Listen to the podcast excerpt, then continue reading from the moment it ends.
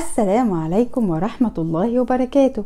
النهاردة هكلمكم عن فوائد التوم العظيمة لصحة الأطفال والرضع ومن عمر كام نقدر نقدمه للطفل وكمان هقول لكم على بعض الوصفات اللي نقدر نستخدم فيها التوم للأطفال وهقول لكم في النهاية على تحذير خطير جدا لازم تعرفوه.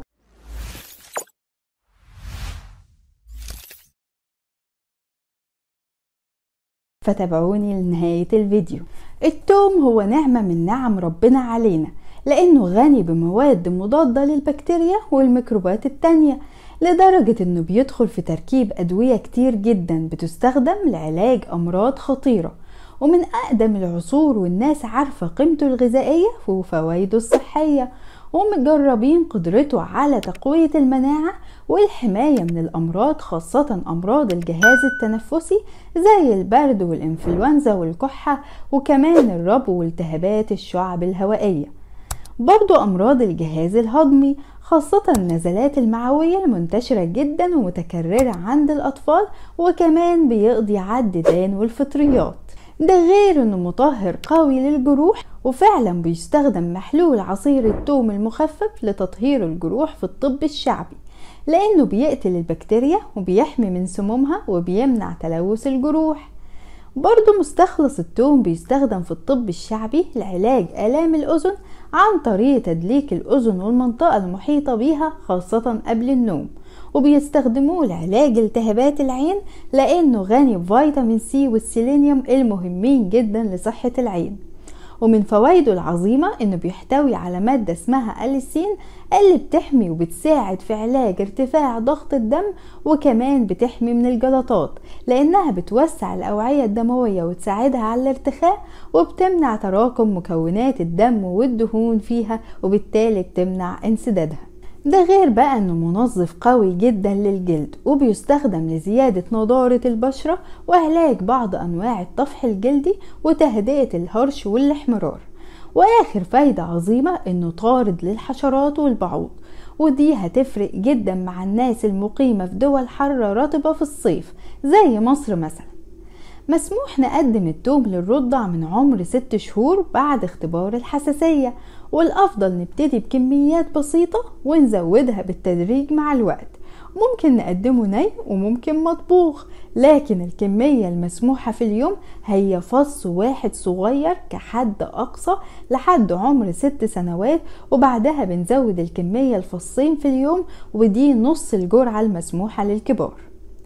في طرق ووصفات كتير نقدر ندخل بيها التوم للطفل زي مثلا الشوربة ودي حاجة مفضلة جدا لكل الأطفال والأفضل نضيفه على الشوربة بدون تحمير عشان نحصل على أعلى قيمة غذائية وبيكون لذيذ جدا جدا في الشوربة الكريمية على الأخص زي شوربة كريمة الدجاج وكريمة الجمبري وأسهل طريقة لتحضير الشوربة الكريمية بتكون بتحمير بصلة مفرومة صغيرة لحد ما تصفر.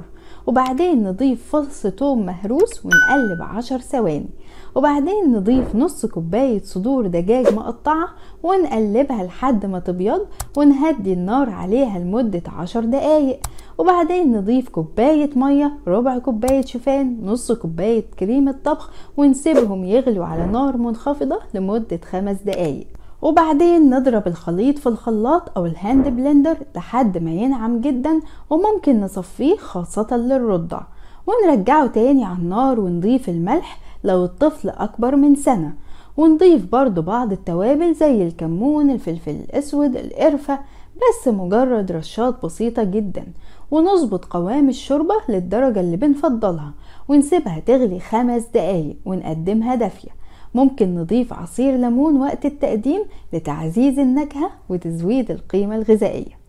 ممكن برضو نستخدم الجمبري بدل الفراخ ممكن المشروم لو عايزينها نباتية بس الشوربة دي من أجمل الأصناف للرضع خاصة وقت التسنين لأن آلام التسنين بتقلل شهيتهم وبتصعب المضغ فبنكون محتاجين نديهم احتياجاتهم الغذائية في صورة سهلة البلع وفي نفس الوقت لذيذة وممتعة. من الوصفات التانية اللي ممكن ندخل فيها التوم تتبيلة السلطة خاصة السلطة اليونانية اللي بيكون فيها خس وجبنة. بنضيف بس فص توم مهروس ناعم جدا لعصير الليمون وعليهم خل وملح وفلفل أسود وكمون وزيت زيتون. وممكن نحضر كمية كبيرة من التتبيلة دي ونحتفظ بيها في التلاجة لمدة أسبوع. برضو ممكن نستخدم التوم الني المهروس ناعم جدا في السلطات التغميس زي الحمص والطحينة وخلافهم. ممكن نضيفه على الجبنة البيضاء قليلة الملح أو هريس الأفوكادو وبعض زيت الزيتون وكمون ورشة كركم وعلى توست محمص ويبقى ساندوتش عالي القيمة الغذائية جدا وطعمه لذيذ. ممكن نغلي التوم مع الحليب ونقدمه للطفل كمشروب إذا تقبله خاصة الأطفال اللي بيعانوا من الربو والكحة بيساعدهم جدا. في ناس برضو بتهرسه وتخلطه مع عسل أبيض وتقدمه للطفل بس ما توقعش أطفال كتير هيتقبلوا الموضوع ده. طبعا في وصفات كتير جدا تقدروا تبحثوا عنها وتنوعوا لأطفالكم بس خلوا بالكم من الكمية اللي الطفل بياخدها على مدار اليوم. لأن أي حاجة في الدنيا مهما كانت مفيدة وصحية لو اتخذت بكميات كبيرة بتسبب أضرار فلازم نلتزم بالكمية الموصى بيها عشان نتجنب أعراض زيادة الاستخدام زي الإسهال والطفح الجلدي وتحسس والتهاب الجلد وكمان سيولة الدم وسرعة النسف وده أخطر واحد على الإطلاق.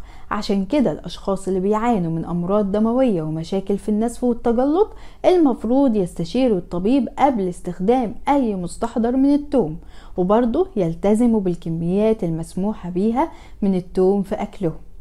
أتمنى أكون أفدتكم وانتظروني بحلقات أجمل ونصايح أقيم دمتم في صحة وسعادة.